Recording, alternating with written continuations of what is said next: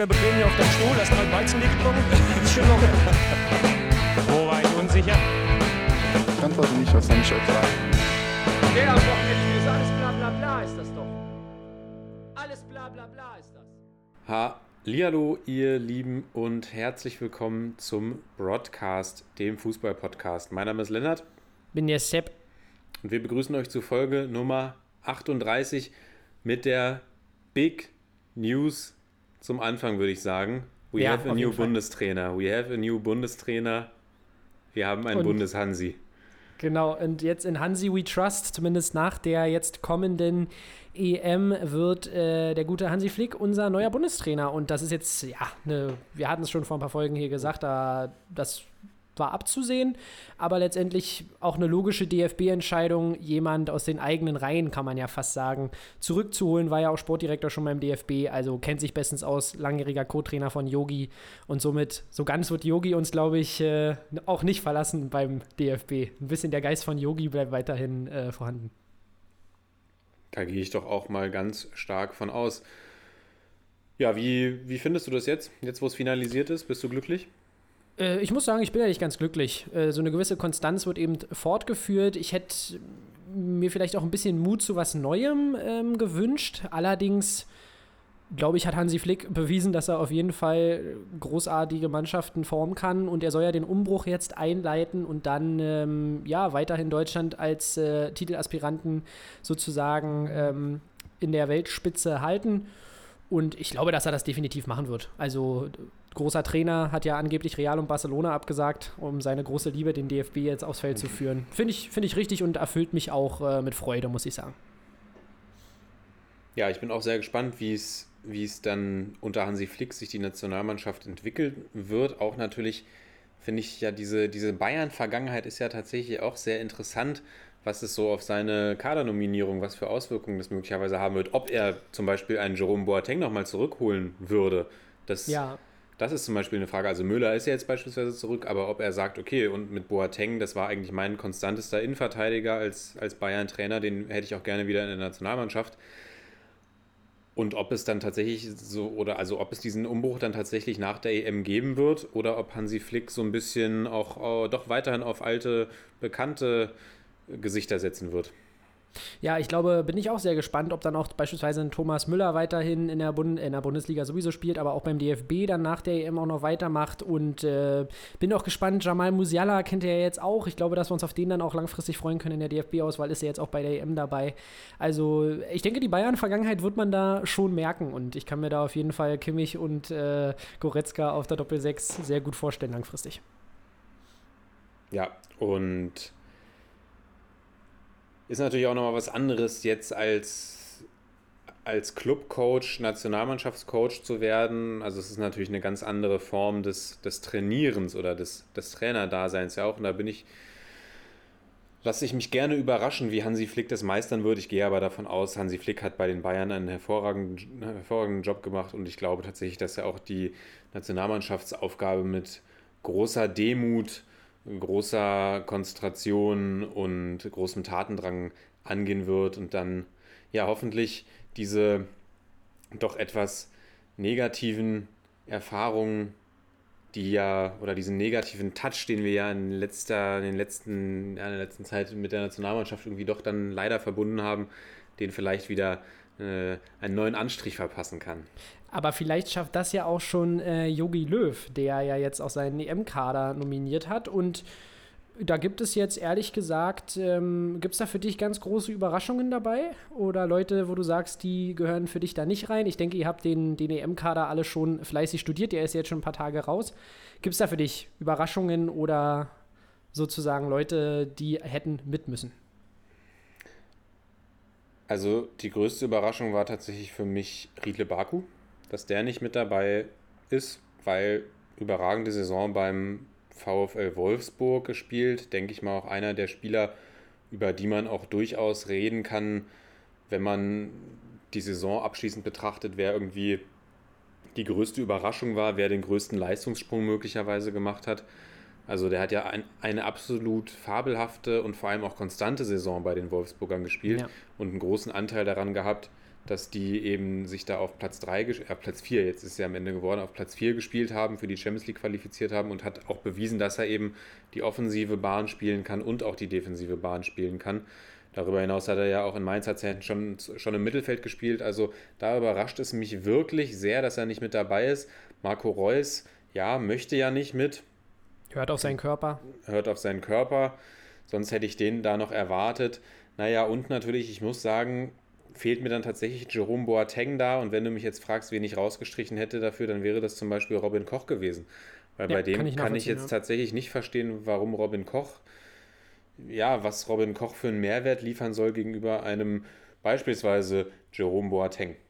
Also Ja. da bin ich, bin ich dann tatsächlich schon das hat dann auch nichts mit ähm, meinem, meinem Bayern-Fantum oder sowas zu tun, sondern Jerome Boateng hat einfach hat einfach auch so wie Riedle Baku und bei Boateng finde ich es eben nochmal beeindruckender, weil er eben schon auch ein gewisses Alter erreicht hat, schon auch ja gewisse Niederschläge, Tiefschläge in seiner Karriere erlebt hat, sich wunderbar zurückgekämpft hat, für mich eigentlich der beste Bayern-Innenverteidiger in dieser Saison war.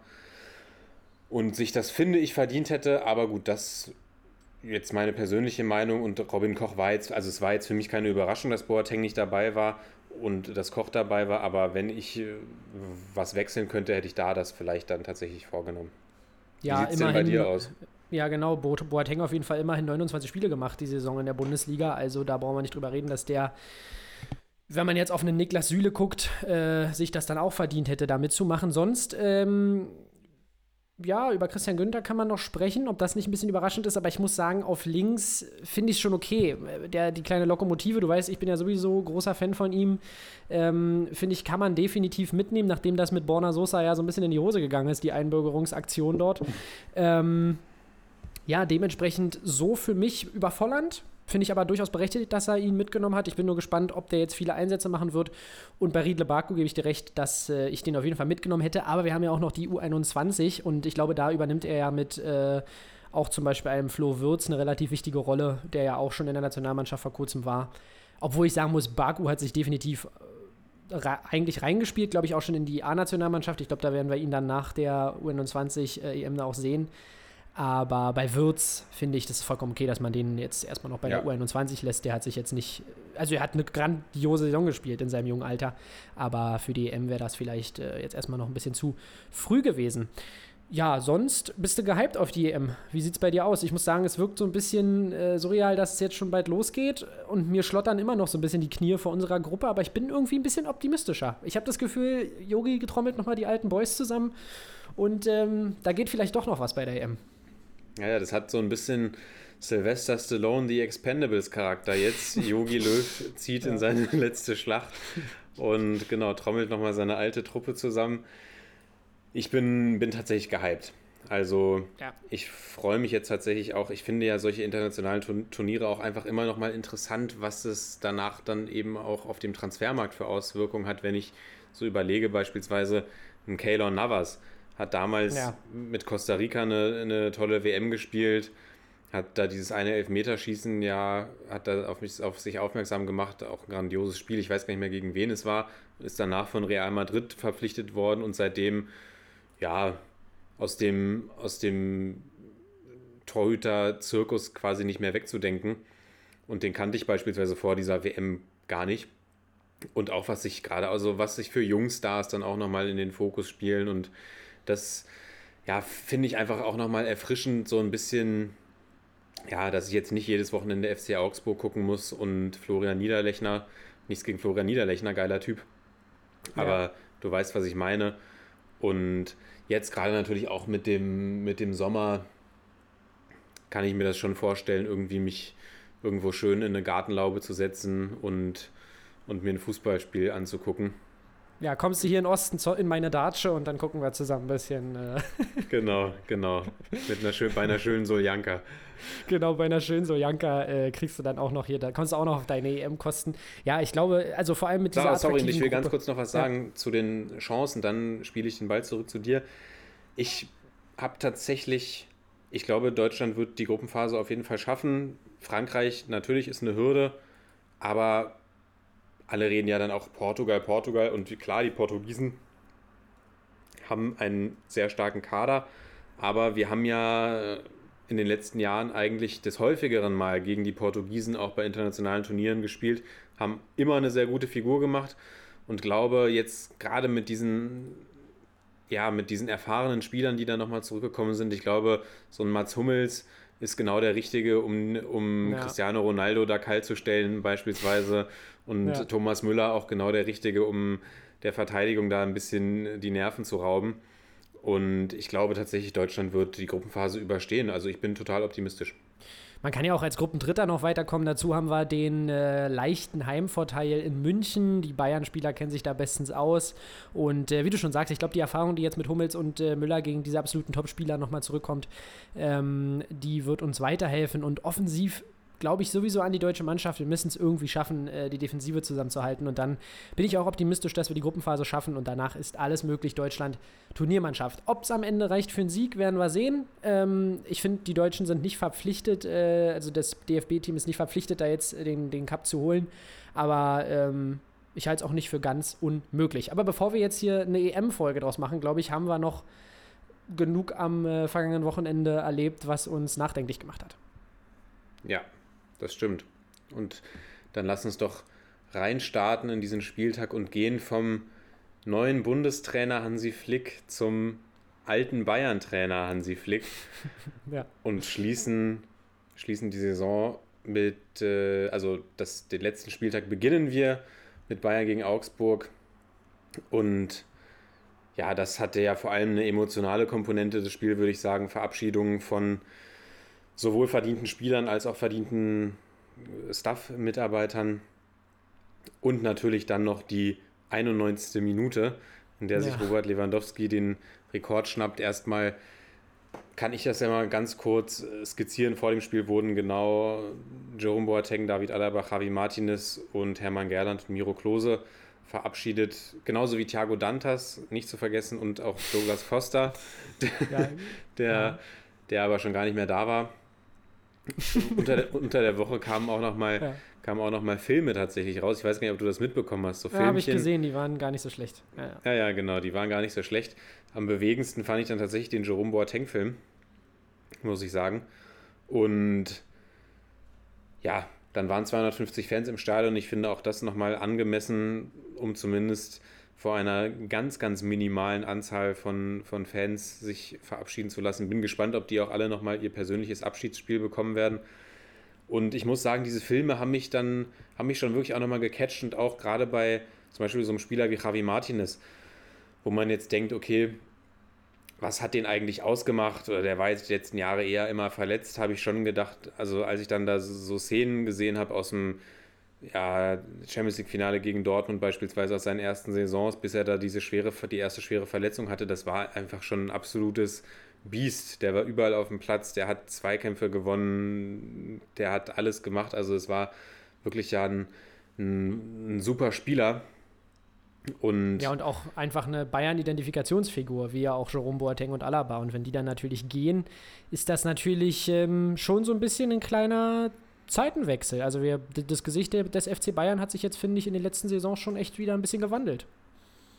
Ja, definitiv. Da bin ich sehr Mit gespannt, auf die, auch, ja. ja. bin ich sehr gespannt auch, wie, wie das weiter fortgeführt wird. Hätte auch nicht gedacht, dass die Bayern diesen ja, sogenannten Umbruch tatsächlich so gut meistern, wie sie es jetzt ja gemacht haben, ohne einen wirklichen Qualitätsverlust auch gerade auf den Außen zu erleben. Ja, das war ja. ja. immer wirklich das ganz große Thema und ich glaube, diese Entwicklung von Serge Gnabry ist wirklich auch phänomenal, die er genommen hat. Und ja, zu den Bayern sonst, was ich wirklich interessant finde, bei Martinez absolut klar, der ist über seinen Leistungszenit, da kann ich verstehen aus einer, aus einer Leistungssicht, dass man den Vertrag nicht verlängert. Bei Alaba ist man eben nicht zueinander gekommen. Bei Jerome Boateng finde ich es wirklich interessant. Da würde mich deine Meinung auch nochmal interessieren weil es ist ja, ja tatsächlich, bevor wir dann aufs Spiel gucken, es ist ja dieses Mia San Mia und Bayern-Familie. Und wenn ich mir so angucke in den letzten Jahren, die Verträge mit Ribery und Robben beispielsweise, die wurden bis ans letzte ausgereizt, die wurden ja, verlängert, ja. obwohl eigentlich der, der Leistungsaspekt schon eher in den Hintergrund gerückt ist. Und dann hast du einen Spieler wie Jerome Boateng, der auch seit neun Jahren, seit zehn Jahren bei den, bei den Bayern jetzt war, der, auf den du dich leistungstechnisch immer verlassen konntest, der zwischenzeitlich der beste Innenverteidiger der Welt eigentlich war, der Deutschlands Fußballer des Jahres war, der eine feste Größe in der Nationalmannschaft war, der auf seinem Zenit wirklich einer der besten Verteidiger, die ich je gesehen habe, gewesen ja. ist und der sich jetzt gerade in den letzten in der letzten Saison im letzten Jahr noch mal wirklich zurückgekämpft hat, bewiesen hat, dass man auf ihn zählen kann.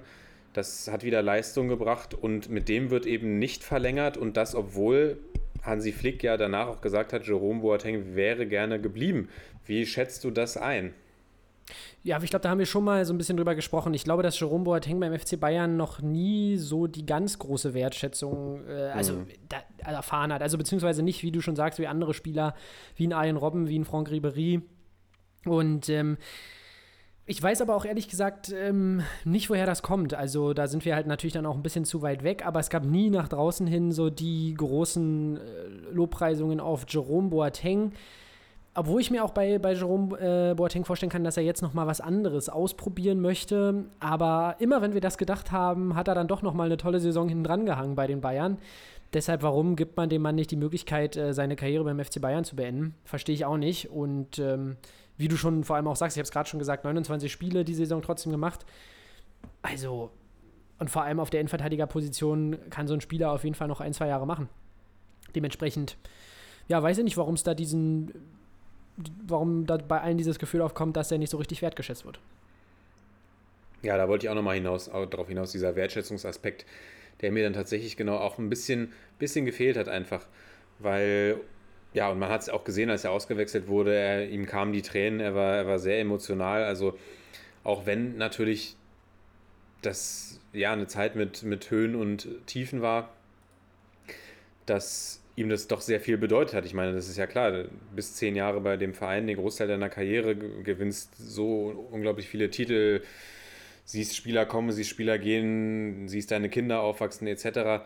Und ja, da hat mir dann tatsächlich irgendwo wirklich dann auch die, die Wertschätzung, zumindest in der Außenwahrnehmung, gefehlt, was mich dann bei einem Verein wie dem FC Bayern doch ein bisschen wundert. Aber ich will es jetzt nicht zu weit ausufern lassen. Vielleicht reden wir ja auch an einer anderen Stelle nochmal drüber. Und lass uns ganz kurz aufs Spiel gucken. Soll ich das auch noch übernehmen? Ähm, gerne, wir können ja, ich wollte nur kurz sagen, vielleicht erfährt man ja dann auch, wenn Jerome Boateng bei einem anderen Verein unterzeichnet, nochmal ein bisschen was genaueres darüber. Manchmal hört man ja dann im Nachgang nochmal was. Ich glaube jetzt nicht, dass er da irgendwie nachtritt, aber vielleicht hört man ja mal irgendwann was darüber, äh, wie sein Verhältnis im FC Bayern war. Vielleicht sagt er auch, Mann, der Verein hat mir super viel bedeutet, ich wollte unbedingt bleiben und das kam eher vom FC Bayern oder vielleicht wollte er noch was Neues probieren. Schauen wir es uns mal an, auf jeden Fall war es emotional. So, und jetzt darfst du äh, zusammenfassen das Spiel. Genau, das Spiel geht 5 zu 2 aus. Und ja, die Bayern legen gut los, spielen sich den FCA wirklich her, gehen früh in Führung, legen das zweite nach, kriegen dann einen Elfmeter gegen sich gesprochen, den hält Manuel Neuer gegen Caligiuri. Und dann legt Kimmich noch nach zum 3 zu 0 und vor der mit Pause Koman mit einem, schön, mit einem schönen Tor. Koman auch schönes Tor zum 4 zu 0. 4 zu 0 zur Pause. Und ja, die einzige Frage war ja tatsächlich, macht Lewandowski die 41 äh, plus X quasi voll? Und Chancen ja. waren ja wirklich genug da. Ja, mehr als genug. Und Rafael Gikiewicz, sein Landsmann, holt da wirklich einen Ball nach dem anderen raus. Hab mich dann wirklich so ein bisschen an dieses Freiburg-Spiel erinnert gefühlt, wo Lewandowski ja auch schon Großchancen vergeben hatte und jetzt gegen Augsburg ja wirklich Chancen am Fließband hatte. Also die Bayern haben ja wirklich für ihn gespielt.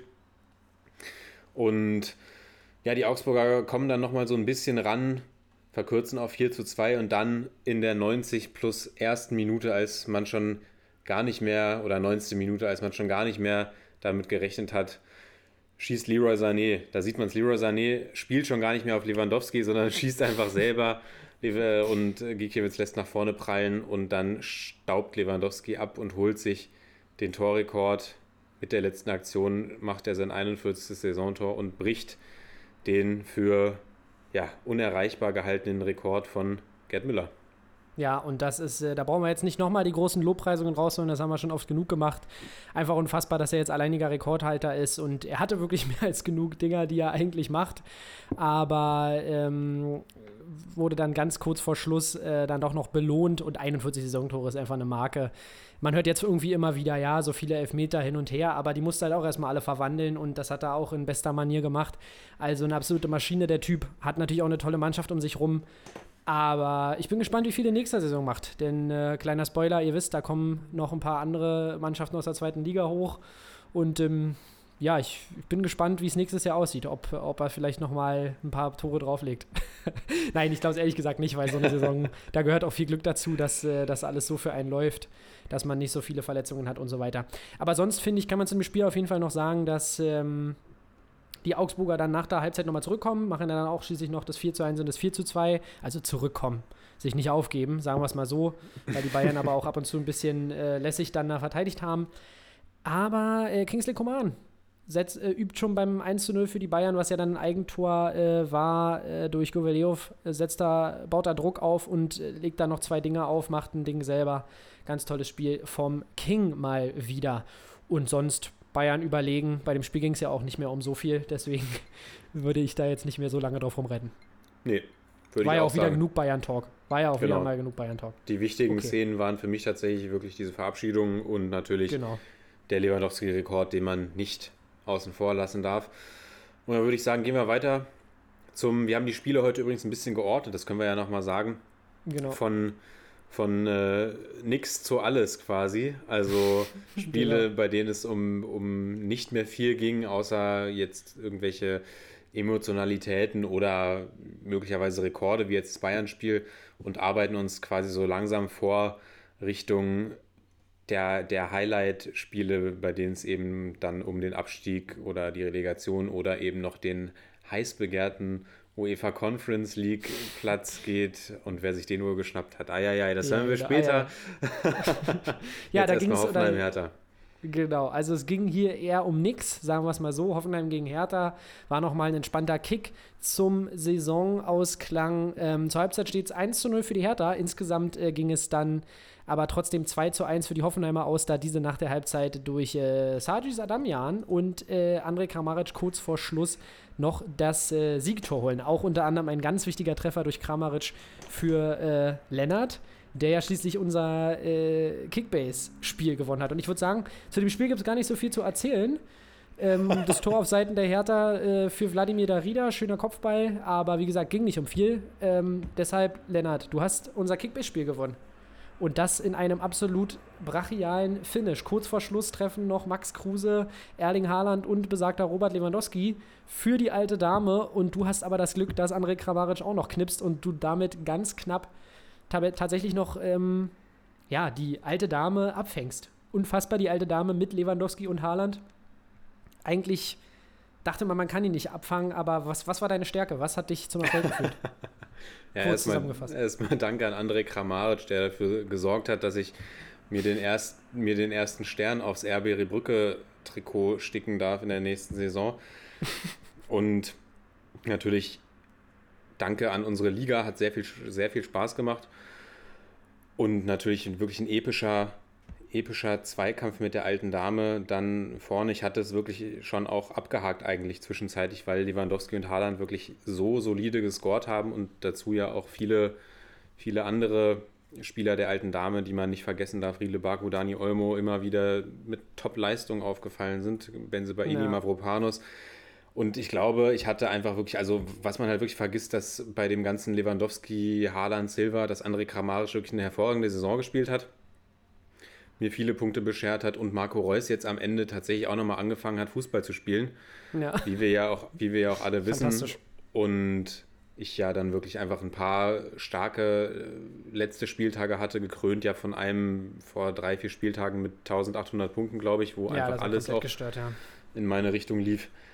Und hatte dann am Ende einfach wirklich, ja, Glück, dass meine Spieler am Ende nochmal sich aufgerafft haben und nochmal ein paar ganz gute Leistungen am Ende geliefert haben und habe mich natürlich gefreut und freue mich auch sehr aufs, aufs nächste Jahr, weil es ja doch genau. Schon unsere, unsere Wochenend-Fußballerfahrung bereichert hat, das Kickbase-Spiel, Ja. würde ich sagen, oder? Ich musste, mich, ich musste mich da irgendwann ein bisschen emotional von lösen. Das hat mich wirklich so zur Saisonmitte, hat es mich echt hart mitgenommen, das Spiel. Ähm, konnte nicht mehr Bundesliga gucken, ohne da meine Kickbase-Jungs äh, zu sehen. Ähm, ja, aber ich habe wieder mega Bock, auch wenn ich jetzt nur auf Platz 6 äh, gefinisht habe von 14 Leuten. Also es war bis zum Ende knapp um Platz 5, aber im Endeffekt äh, Gratulation auf jeden Fall an die Sunshiner.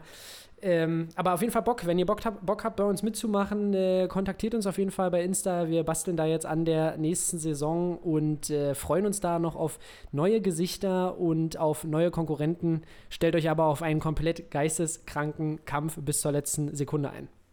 Und ähm, ja, bis zur letzten Sekunde war es für die Hoffenheimer eine durchschnittliche Saison. Das würde ich vielleicht noch ranhängen.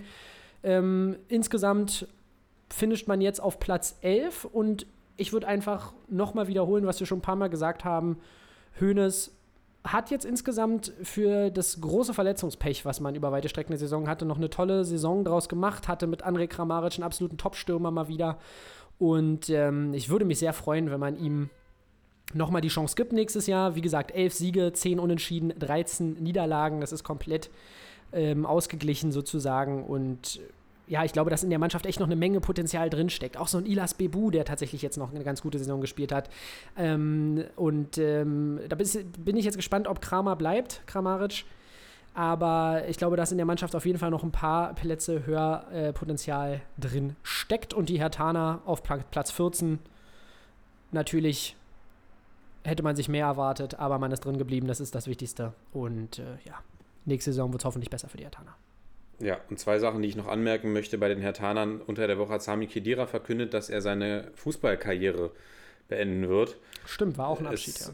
war sein letztes Spiel gegen die Hoffenheimer und auch da muss man sagen, ja, Javi Martinez hat seine Karriere noch nicht beendet, aber Sami Khedira für mich auch jemand, bei dem man, glaube ich, jetzt so ein bisschen vergisst, der jetzt so ein bisschen ohne Glamour abgetreten ist, bei dem man vergisst, was das eigentlich für ein wahnsinnig guter Fußballer gewesen ist. Genau, genau, sicherlich große immer Karriere noch ist, endet in Sinsheim. aber genau, eine der wenigen großen Karrieren, die in Sinsheim In in der Sinsheim, ja. Pre-Zero Arena enden. Das können, können auch nicht so viele von sich behaupten. Nein, aber Sami Khedira einfach Meister in verschiedenen Ländern gewesen, in Deutschland Spanien, mit Stuttgart, Italien, in ja. Spanien mit Real, in Italien mit Juve. Champions League-Sieger, Weltmeister, der Mann hat auch alles gewonnen, war auch zum, auf dem Zenit seiner Karriere einer der besten Mittelfeldspieler der, der Welt, würde ich auch sagen. Also wirklich, Ja, ja. der hat da dieses, ja, im Mittelfeld bei Real und bei der deutschen Nationalmannschaft wirklich auch dominiert. Und ja, finde ich auch äh, neben dem Platz einen, einen guten Charakter. Und auch da eine rührende Szene, finde ich, als er ausgewechselt wurde oder auch vor dem Spiel, dass, äh, nee, oder während des Spiels, dass der Hertha-Staff da Kedira-Trikots getragen Ja, hat aus seinen nice, verschiedenen Stationen. Also da auch eine sehr coole Aktion von den Herthanern. Und die zweite Personalie ist Paul Dardai, der gesagt hat, solange ich nicht mit einem Union-Trikot über den Kudamm laufe, ist mein Job bei Hertha sicher. Ich kann die Ü40 oder die U9 trainieren, ich komme mit allem klar. Hauptsache am Wochenende steht ein Spiel an und ich kann ein bisschen mit dem Schiri meckern. Coole Aussagen mal wieder, zeigt mir, dass Paul Dardai einfach auch echt ein super Typ ist.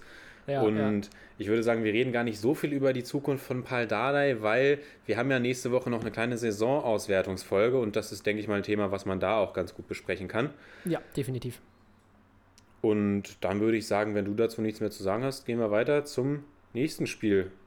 Genau, eine goldene gehen wir Ananas. weiter.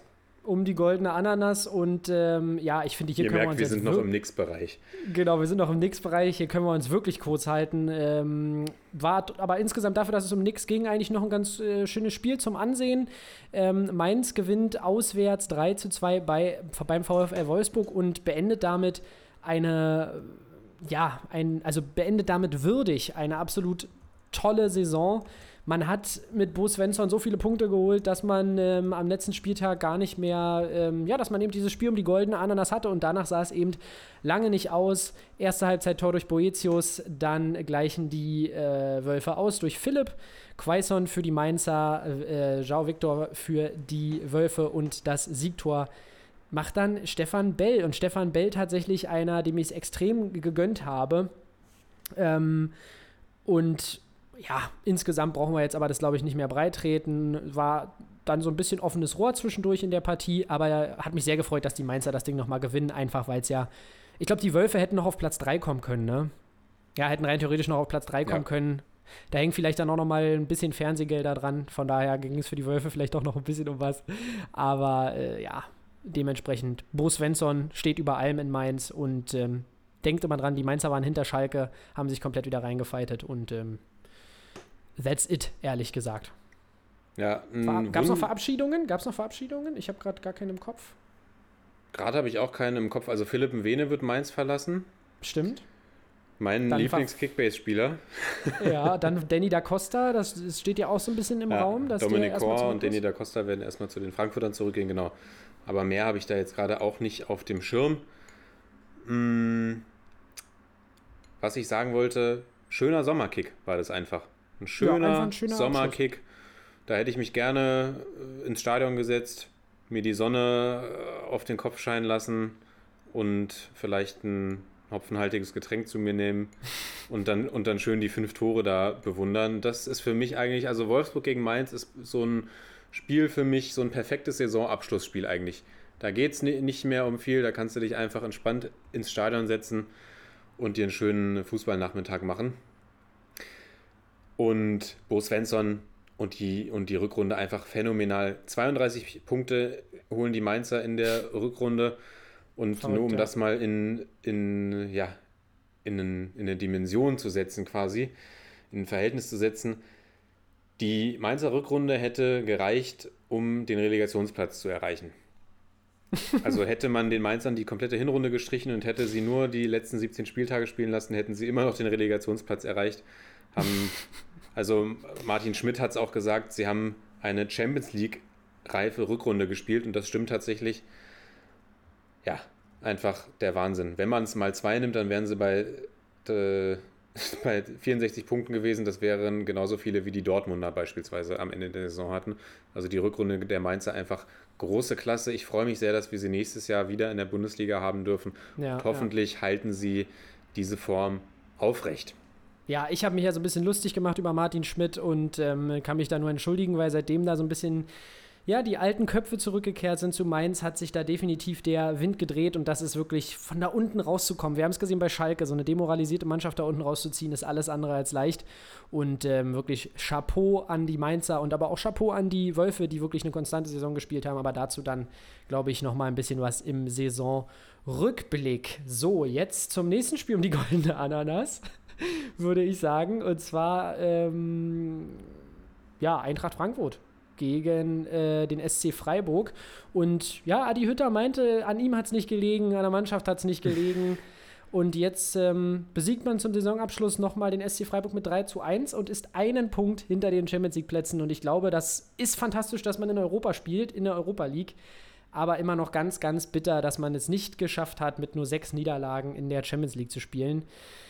Ganz, ganz bitter für die Frankfurter. Ähm, zu dem Spiel gibt es insgesamt zu sagen, es war mal wieder so der, der Klassiker, können wir eigentlich sagen. Wir haben ein André Silva-Tor für die Frankfurter, ähm, dann den Ausgleich für die Freiburger durch Jeong und ja, dann zwei Kostic-Assists, die von Touré und äh, Ragnar Acke verwertet werden. Und ja, vielleicht Besonderheiten. Bei Frankfurt darf nochmal Elias Börtner ran, hinten im Kasten und hat es ähm, solide gemacht. Aber was meinst du? Was meinst du am Ende? Überwiegt auch bei den Frankfurtern, denke ich, doch definitiv die Enttäuschung, oder? Ja, denke ich schon. Ich will zum Spiel gar nicht mehr so viel sagen und zum, zur Frankfurter Gefühlslage glaube ich auch nicht, weil das glaube ich auch eine gute Frage Gute Sache für die Saisonauswertung Rückblick, ist. Aber denke tatsächlich auch, dass die Enttäuschung überwiegt, um die Frage kurz zu beantworten. Und würde sagen, wir gehen wieder weiter, oder? Komm. ja, also zu Freiburg einfach eine Saison im Mittelfeld und äh, das ist, äh, glaube ich, völlig in Ordnung für die Freiburger, hat aber auch oft Spaß gemacht, den Freiburgern zuzugucken und damit gehen wir weiter. Ja, alles klar. Und sind dann bei Dortmund gegen Leverkusen und eigentlich auch ein Spiel, ja, vielleicht nicht eine goldene Ananas, aber eine goldene Himbeere oder sowas. Ja, Weil viel mehr war da auch nicht. Wobei die goldene Himbeere gibt es ja und ist ja eigentlich ein renommierter Preis, glaube ich. Renommierter Filmpreis, wenn ich mich nicht ganz täusche. Aber das ist ein renommierter Filmpreis für den für schlechte für den Filme. schlechten ne? Film. Stimmt, genau, stimmt. genau. Ja, ja, ja. Also, Golden, man kann stimmt, trotzdem die Goldene nicht so Palme gibt es äh, in Cannes und die Goldene Himbeere gibt es für schlechte Filme. Richtig, richtig, richtig. Genau. So, aber ich, ich würde sagen, Spiel, sag was zum Spiel und danach sprechen wir noch über ein paar Personalien. Ich sag was zum Spiel. Spiel geht 3 zu 1 aus für die Borussia aus Dortmund. Ja, die einfach ein sehr effizientes Spiel hingelegt haben, einen äh, starken Erling Haaland mal wieder haben, der zum 1-0 trifft, Reus Freistoß 2-0.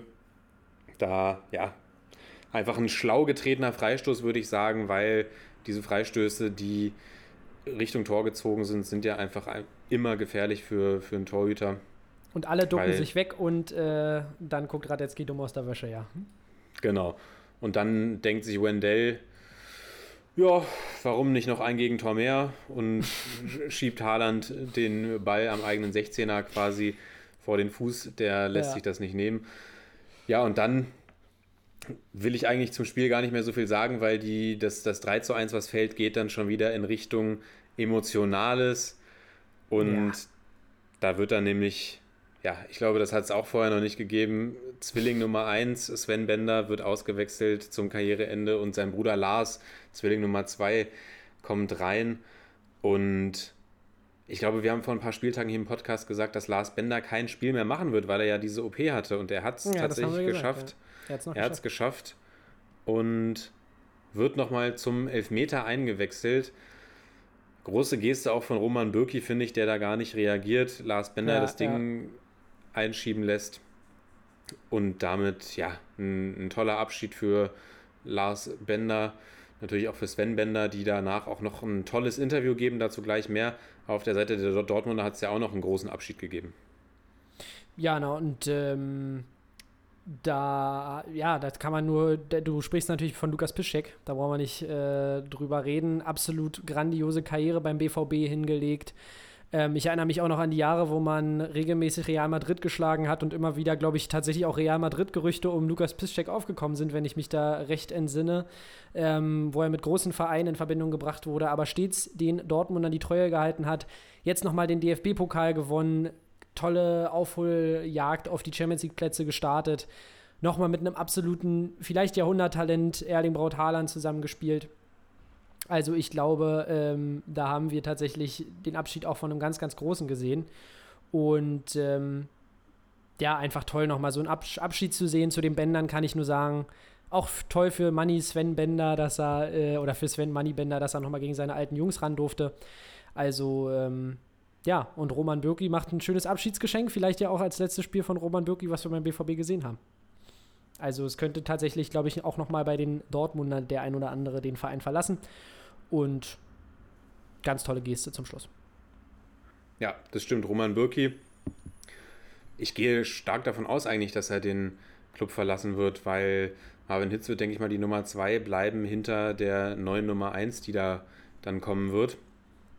Und Lukas Piszczek wirklich ein, ein toller Spieler, der damals aus Berlin kam und sich auf der rechten Verteidigungsseite wirklich zu einem super Spieler auch international entwickelt hat.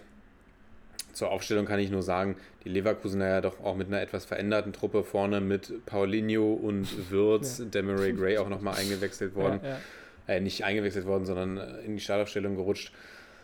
Und dann zu den Leverkusen noch ganz kurz die Abschiedsworte der Bänder. Hast du das, der Bänder-Brüder, hast du das Interview nach dem Spiel gesehen? Ich habe es gesehen nicht, ich habe nur ein bisschen was schon darüber gehört, deswegen fasse es doch gerne nochmal für mich und unsere Hörer und Hörerinnen zusammen. Du hast es gesehen, nicht, okay. Ich habe es gesehen nicht. genau. Ähm, ja, die beiden standen dann natürlich am Sky-Mikrofon und haben sich dann auch bei ihrer Familie nochmal bedankt. Da ist Sven Bender sehr emotional geworden, der gesagt hat, großes Dank eben an seine El oder an ihre Eltern, an ihre Schwestern, die irgendwie alle zurückgesteckt haben. Das ist das, was man oft nicht sieht, dass es eben dahinter Leute gibt, wenn du so eine große Karriere hast, dass es dahinter eben Leute gibt, die auf vieles verzichten müssen, die, die vieles auch opfern, ist da, ist da sehr emotional geworden. Und dann hat sein Bruder Lars für ihn quasi übernommen und hat gesagt, er möchte noch was sagen und hat eben gesagt, Fußball ist immer ein Spiegelbild der Gesellschaft Und das ist das, was, was er zum Abschluss seiner Karriere nochmal sagen möchte und auch, dass, es auch, dass er auch nach seiner Karriere das weitertragen möchte, dass ja, wir, wir nicht, nicht spalten dürfen und dass er irgendwie mit allen Leuten zusammengespielt hat aus allen Kontinenten und Mhm. dass wir eine Gesellschaft oder dass wir eine Gemeinschaft quasi sind und ich krieg's nicht, nicht mehr ganz zusammen, aber ganz tolle Worte, dass wir uns nicht spalten lassen dürfen und Lars und Sven Bender ja auch immer Spieler, bei denen man gedacht hat, dass die auch was im Köpfchen haben und ja, wir können es vielleicht in der nächsten Folge nochmal irgendwie vielleicht den genauen Wortlaut raussuchen, aber es war auf jeden Fall ein sehr, sehr schönes Statement, was er abgegeben hat. Ja, definitiv. Äh, Jetzt, wo du es zusammenfasst, äh, klingt das nach ganz, ganz tollen Worten. Und so schätze ich die Benders sowieso auch ein. Ich habe ja schon in einer der letzten Folgen gesagt, dass ich mich freue, wenn die beiden dem Fußball erhalten, erhalten bleiben, vielleicht auch in einer Führungsposition in irgendeinem Verein, einfach weil sie, glaube ich, äh, coole Werte teilen. Und äh, ich finde auch einfach die Geschichte von den beiden nice, dass sie beide dann jetzt auch nochmal zusammen bei Leverkusen ihre Karriere beenden. Ganz, ganz toll. Und ja, vielleicht sogar der, der ja, schade, dass es ohne Fans stattgefunden hat, aber wirklich ein richtig schönes emotionales Abschiedsspiel, kann man fast schon sagen, ähm, für, diese, für diese Spieler, für Piszczek und die beiden Benders. Äh, ganz toll. Glaubst du, dass Edin Terzic den ähm, ja, Hannes Wolf jetzt auch ein Abschiedsspiel beschert hat? Das ist doch schon fest. ja, Steht doch schon ja. fest. dass der äh, dementsprechend, es hat ja auch mich wieder ak- absolut nicht überzeugt, äh, was die Leverkusener da aufs, aufs Grün gezaubert haben. Allerdings auch letztes Saisonspiel, du hast es gesagt, goldene Himbeere. Also dementsprechend, ähm, ja, hat Hannes Wolf das Ding jetzt gut zu Ende gebracht, aber ich glaube, die Leverkusen haben sich vor der Saison schon ein bisschen mehr erwartet von dieser Saison. Aber Ja. alles Rückblick. Wir wollen ja hier nicht spoilern für den Rückblick. Absolut. Und neuer Coach ist doch schon da, Sepp. Sag mir bloß, du hast es verpasst. Wer ist denn, wer ist denn da? Leverkusen hat doch äh, deinen Liebling Gerardo Seoane verpflichtet. Ach du Schande, Leute. Äh, das habe ich tatsächlich, ist es tatsächlich passiert? Ich habe es ja schon beim letzten Mal von den, von den Dächern Schon, ge schon vor drei Tagen, glaube ich, oder so. Äh, ja, da war ich wahrscheinlich äh, noch in dem, im Qualifying. Ich war ganz äh, davon äh, überrascht, wie Leclerc sich da in die Bande geschraubt hat und äh, beim großen Preis von Monaco. Äh, nee, das ist mir tatsächlich ein bisschen äh, durchgerutscht, aber gut, ich meine, ich habe ja auch noch, ja, ich muss ja auch noch eine Familie ernähren, von daher kann das definitiv passieren. Vielleicht lag's, äh, freue ich mich aber. Bin ich tatsächlich gespannt auf den neuen Coach der Leverkusener aber muss sich tatsächlich auf jeden Fall auch noch in der Bundesliga beweisen und er wird wie, wie jedes Jahr bei den Leverkusen dann einen Kader mit Potenzial zur Verfügung haben und wird daran dann auch gemessen. Dementsprechend, ich glaube, bei den Leverkusenern ähm, sitzt da auch auf einem, ja, ist schon immer eine Adresse, wo man auf einem heißen Stuhl, Stuhl, sitzt. ein In, heißer in Stuhl. Nicht, die sind ja recht geduldig mit ihren Trainern. Das will ich jetzt gar nicht damit sagen, aber es ist schon ein, ein äh, Stuhl, wo man eine Menge Druck hat, glaube ich, oder? Was denkst du? Also ich, ich finde, es ist, wie gesagt, immer ein Kader mit hohem Potenzial und wenn du da dann nicht äh, lieferst, bist du auch relativ äh, fix weg vom Fenster. Naja, das ist vermutlich das, dass du halt eben siehst, dieser Kader, was steckt in diesem Kader, was für Möglichkeiten stecken da drin, was hast du für Spielermaterial und man sieht es ja dann tatsächlich auch immer wieder an Ansätzen, was möglich ist. Und bei Leverkusen hat man ja natürlich auch schon einen gehobenen Anspruch. Also wenn du dir einen Patrick Schick leisten kannst, den sich die Leipziger beispielsweise, den sie auch gerne verpflichtet hätten vor der Saison und den sie sich nicht mehr Ja. leisten konnten, den verpflichten dann die Leverkusener, dann siehst du natürlich schon, die Ansprüche sind da. Auch in der Winterpause sind äh, mit Gray, mit Frimpong, mit Fosumensa Spieler gekommen, die jetzt nicht alle aus der, äh, aus der norwegischen Liga gekommen sind oder sowas. Ja, ja, ja. Und von daher Leverkusen natürlich eine, immer eine, eine sehr, sehr interessante Adresse. Ich glaube, wo du viel schaffen kannst, wo du die Möglichkeit hast, wirklich viel zu entwickeln, viel zu entfalten, tolle, tolle Spieler zu, zu trainieren, aber eben natürlich auch, und das ist ja klar, Rudi Völler ist ja auch schon ein recht leistungsorientierter Typ, der will Leistung sehen.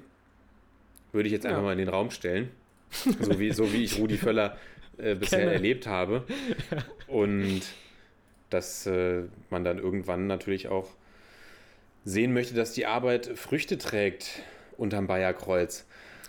Ja, und um vielleicht auch nochmal äh, Hannes Wolf ein bisschen in Schutz zu nehmen, er hat dann natürlich auch große Verletzungssorgen. Also es soll jetzt hier nicht wieder heißen, ich, ich werde hier wieder, bin hier wieder nur am, am, am ich säge schon wieder an den Stühlen.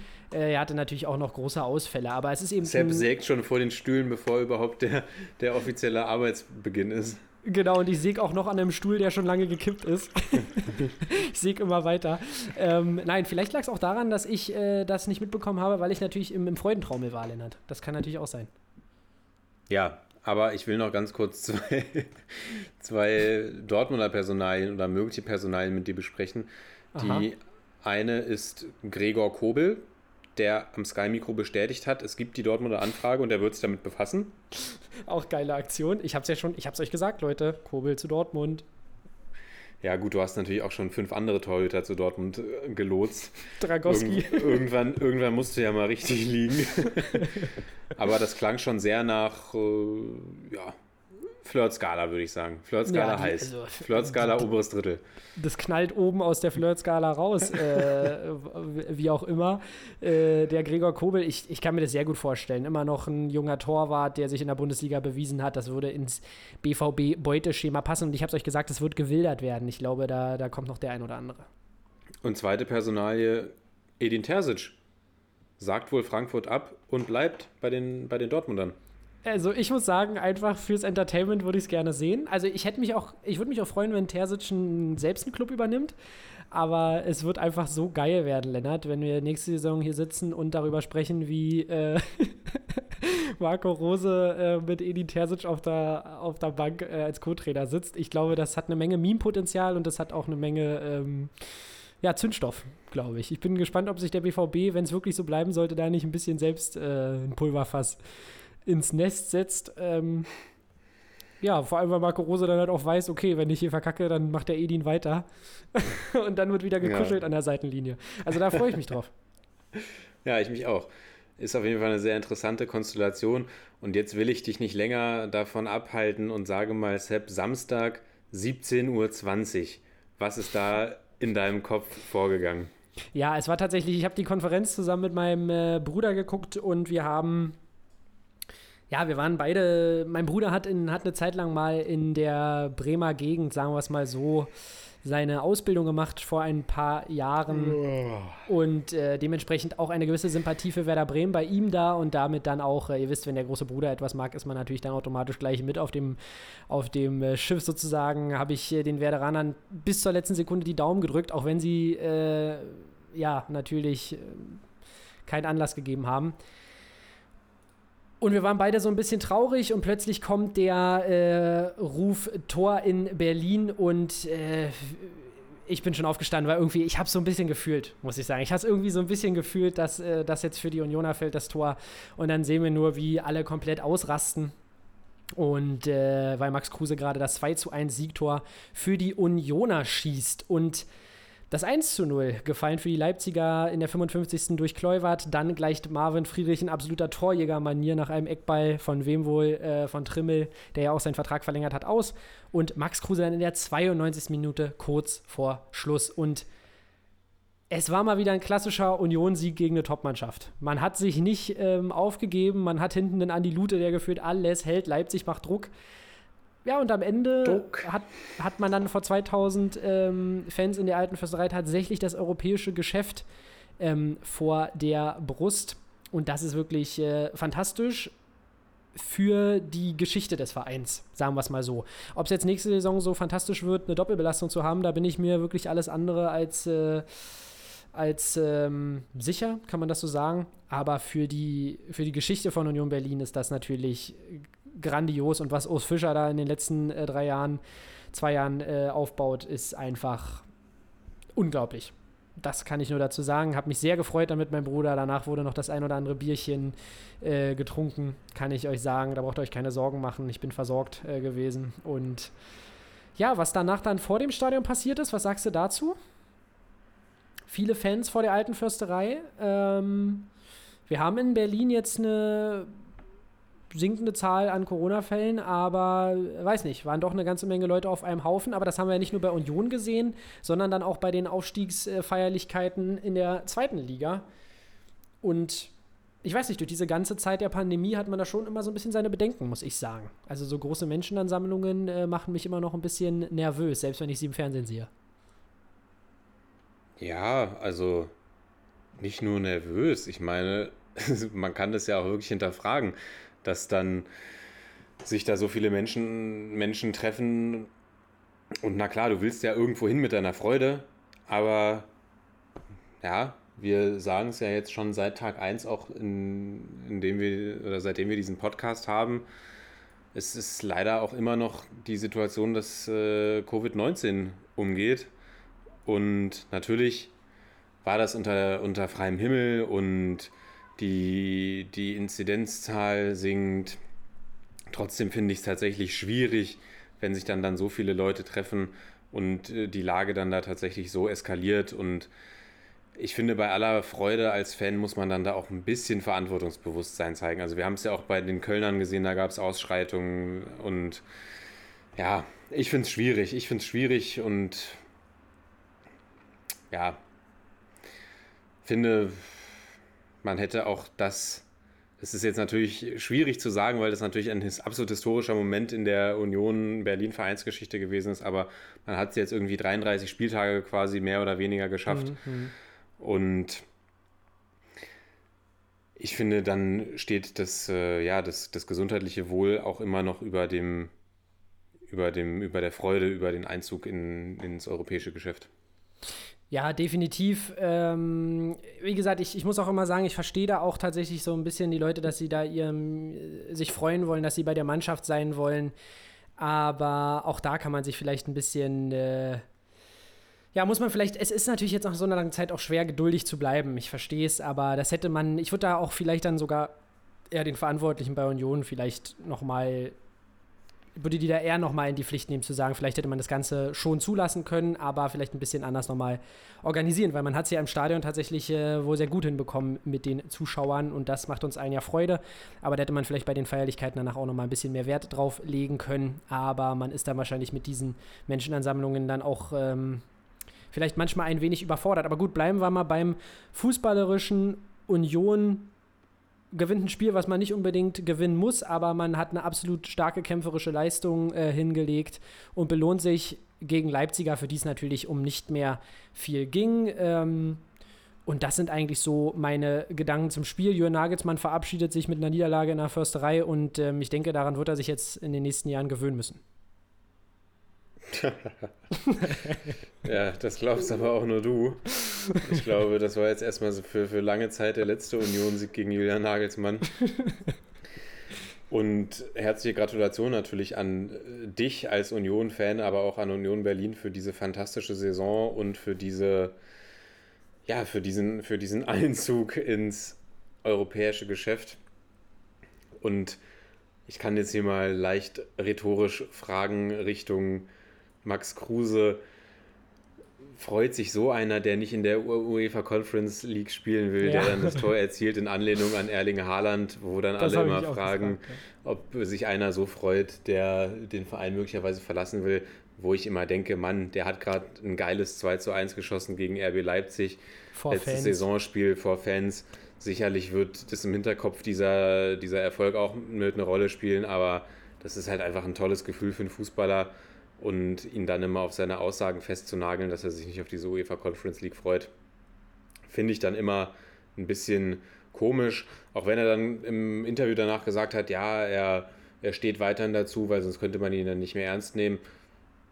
Da denke ich mir dann, man kann doch, es gehört doch eigentlich auch dazu, seine Meinung zu revidieren und vielleicht zu sagen, okay, vielleicht habe ich äh, damals, also möglicherweise freut er sich ja nicht, wirklich nicht darauf, aber ich sag mal so, ich könnte Max Kruse auch immer noch ernst nehmen, wenn er jetzt sagt, er freut sich darauf, weil ja, ja. ja es, man, ich ist auch okay, wenn er da seine, vollkommen legitim, ja. seine Meinung dann im Nachhinein auch zu ändern. Sonst ähm, gab es ja von Max Kruse jetzt danach nochmal ähm, die Ansage, dass irgendwie bei der Feierlichkeit seine Freundin irgendwie rassistisch beleidigt wurde. Und da kann ich nur mal wieder sagen, was ist bitte los mit euch, sogenannte Fans? Ähm, die nichts Besseres zu tun haben, als nach so einem Erfolg äh, irgendwelche Leute, Spielerfrauen oder wen auch immer, zu beleidigen, rassistisch, rassistisch zu beleidigen. Ähm, ja, brauchen wir hier jetzt nicht breit treten, aber hat nichts zu suchen, egal bei welchem Verein und die können sich einfach verpissen, egal aus welchem Verein, egal aus welchem Stadion. Und immer wieder hört man so eine Scheiße. Und da sind wir wieder genau bei den Worten von Sven Bender oder Lars Bender, die ähm, ja da wirklich tolle Worte gefunden haben. Das muss ich mir nochmal äh, reinziehen, was da genau gesagt wurde. Klang aber sehr, sehr gut, was du davon erzählt hast.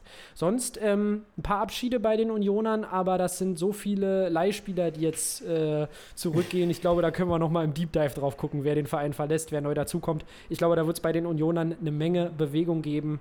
Ähm, ihr wisst es, Spieler wie äh, Avonie, wie auch unser lieber Loris Karius kehren zu Liverpool zurück. Eigentlich Und der komplette auch- Sturm. Der komplette Genau, Sturm eigentlich der komplette Sturm. Auch Poyampalo geht zurück äh, zu Leverkusen. Petter und- Musa. Genau, also wir haben so viele Leihspieler, die zurückkehren. Dementsprechend, ich würde sagen, da gucken wir auf den äh, im Deep Dive nochmal drauf. Aber wir haben ja einen Stürmer, der dafür in der Pipeline ist. Ja, wer ist in der Pipeline? Sag's mir. Die Bild titelt Dursun vor Union-Engagement. Ja, und das äh, würde mich auch überraschen, wenn er jetzt plötzlich, habe ich ja schon gesagt, wenn er jetzt zum HSV geht, würde mich das sehr überraschen. Wenn der erste FCU anklopft, äh, dann ist es, gehört es zum guten Ton zu unterschreiben ähm, als Zweitligaspieler. und ich glaube, ja, ich, da bin ich gespannt. Wobei der Kicker, um das Ganze nochmal ein bisschen äh, Luft aus den Segeln zu nehmen, der Kicker sagt, nach Kicker-Informationen gibt es Interesse, aber es ist noch nicht so heiß, wie die Bild es betitelt. Wir sind gespannt, wie es weitergeht. Ich würde es den Unionern ja wünschen. Vielleicht ja der Knipser, den man sich immer gewünscht hat. Und würde sagen, lass uns weitergehen. Stuttgart-Bielefeld. Das Duell Gerne, der gerne. das Duell der Aufsteiger.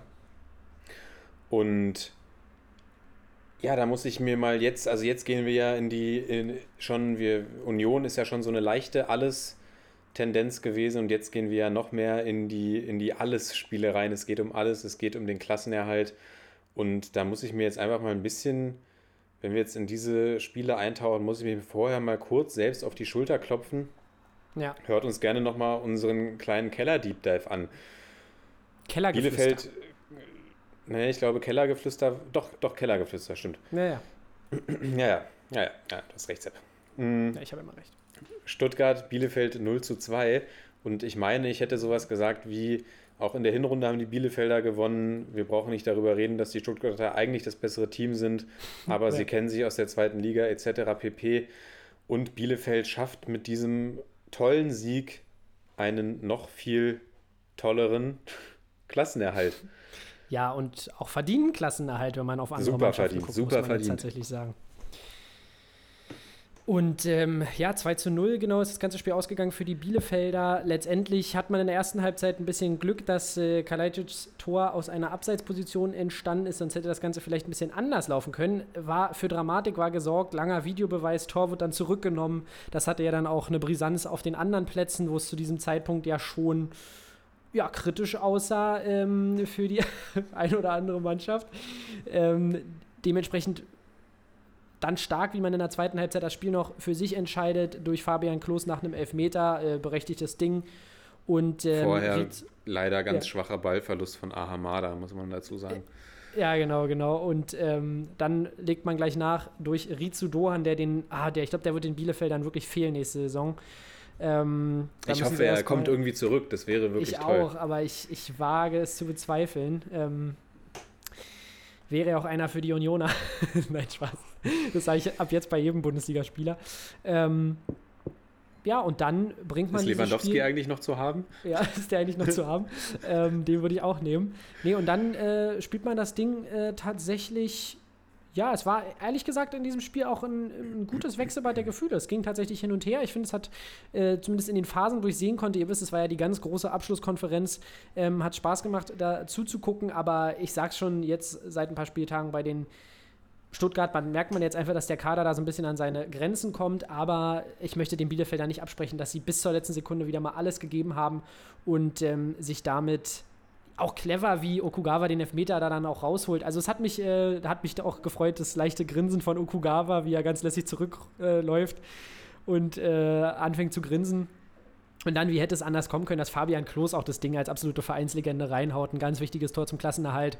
Und ja, damit haben sich die Bielefelder das zu 100% verdient. Zweimal die Stuttgarter geschlagen und ähm, einfach die sind einfach Klatsch. Haben jetzt zum Ende hin bewiesen, dass sie abliefern, wenn sie müssen. Und ähm, wie gesagt, ganz äh, Chapeau. Gut gepaddelt oder wie sie es irgendwie gesagt haben. Mit ihrem Paddelboot sind sie in der Liga geblieben. Genau, das war ja der Vergleich von, ich glaube, Sami Arabi heißt er, der Geschäftsspü Geschäftsführer der Bielefelder, der gesagt hat, man ist ein Paddelboot unter 17 Motorbooten.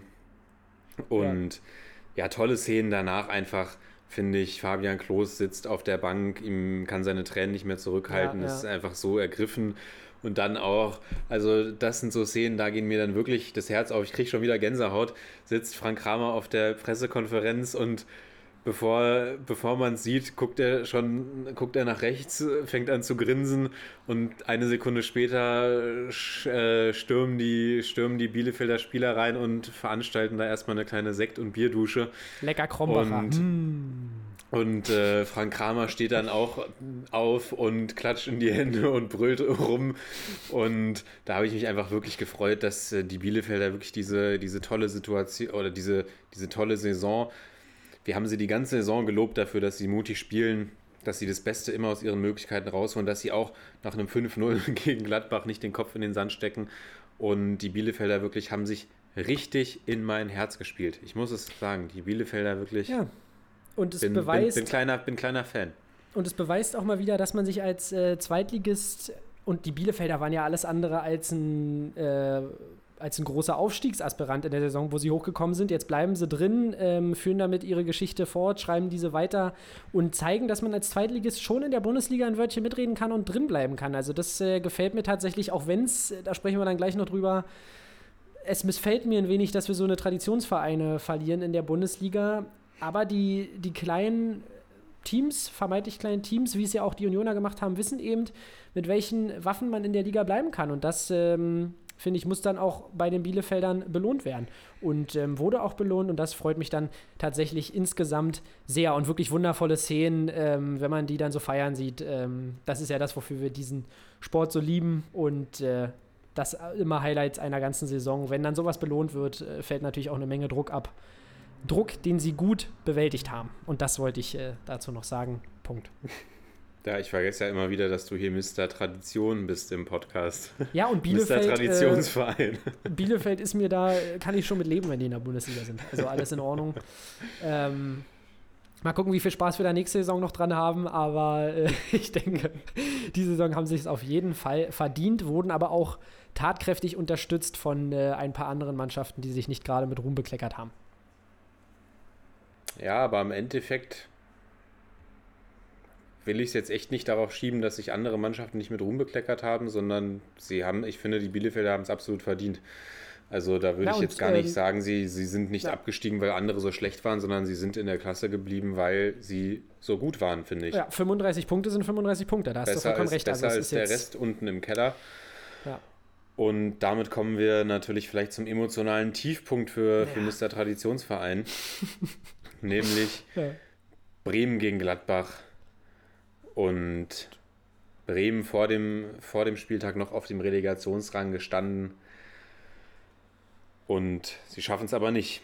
Denn Köln, wie von mir prognostiziert, gewinnt das letzte Spiel gegen Schalke. Und jetzt können wir alle hier die Hand heben, die vor fünf Spieltagen gesagt haben, Bremen steigt ab. Ja, ich, du, ich wollte gerade sagen, ich glaube, das ist ich. nicht mal, das ist nicht mal fünf Spieltage her. Das ist, äh, du hast es schon früher. Ich wollte, genau das habe ich mir nämlich aufgeschrieben. Ich habe, und ich erinnere mich noch ganz genau, da hatte Werder Bremen 30 Punkte. Und da habe ich gesagt, nee, nee, nee, die werden noch über ein Unentschieden stolpern, die werden drin bleiben, die haben die ganze Saison durch defensive Stabilität das irgendwie gewuppt und werden es jetzt weiterhin hinbekommen. Aber ja, am 34. Spieltag hat Bremen dann noch einen ganzen Punkt mehr als 30 und zwar 31. Und deshalb muss ich sagen, es, es schmerzt in meinem Herzen, aber es ist alles ähm, andere als unverdient. Man hat sich da komplett selber reingespielt, hatte eine Phase, wo man gegen absolute Top-Teams gespielt hat und ist dadurch dann so ein bisschen, hat da dann einfach komplett den Faden verloren und ist in so eine Negativspirale gekommen.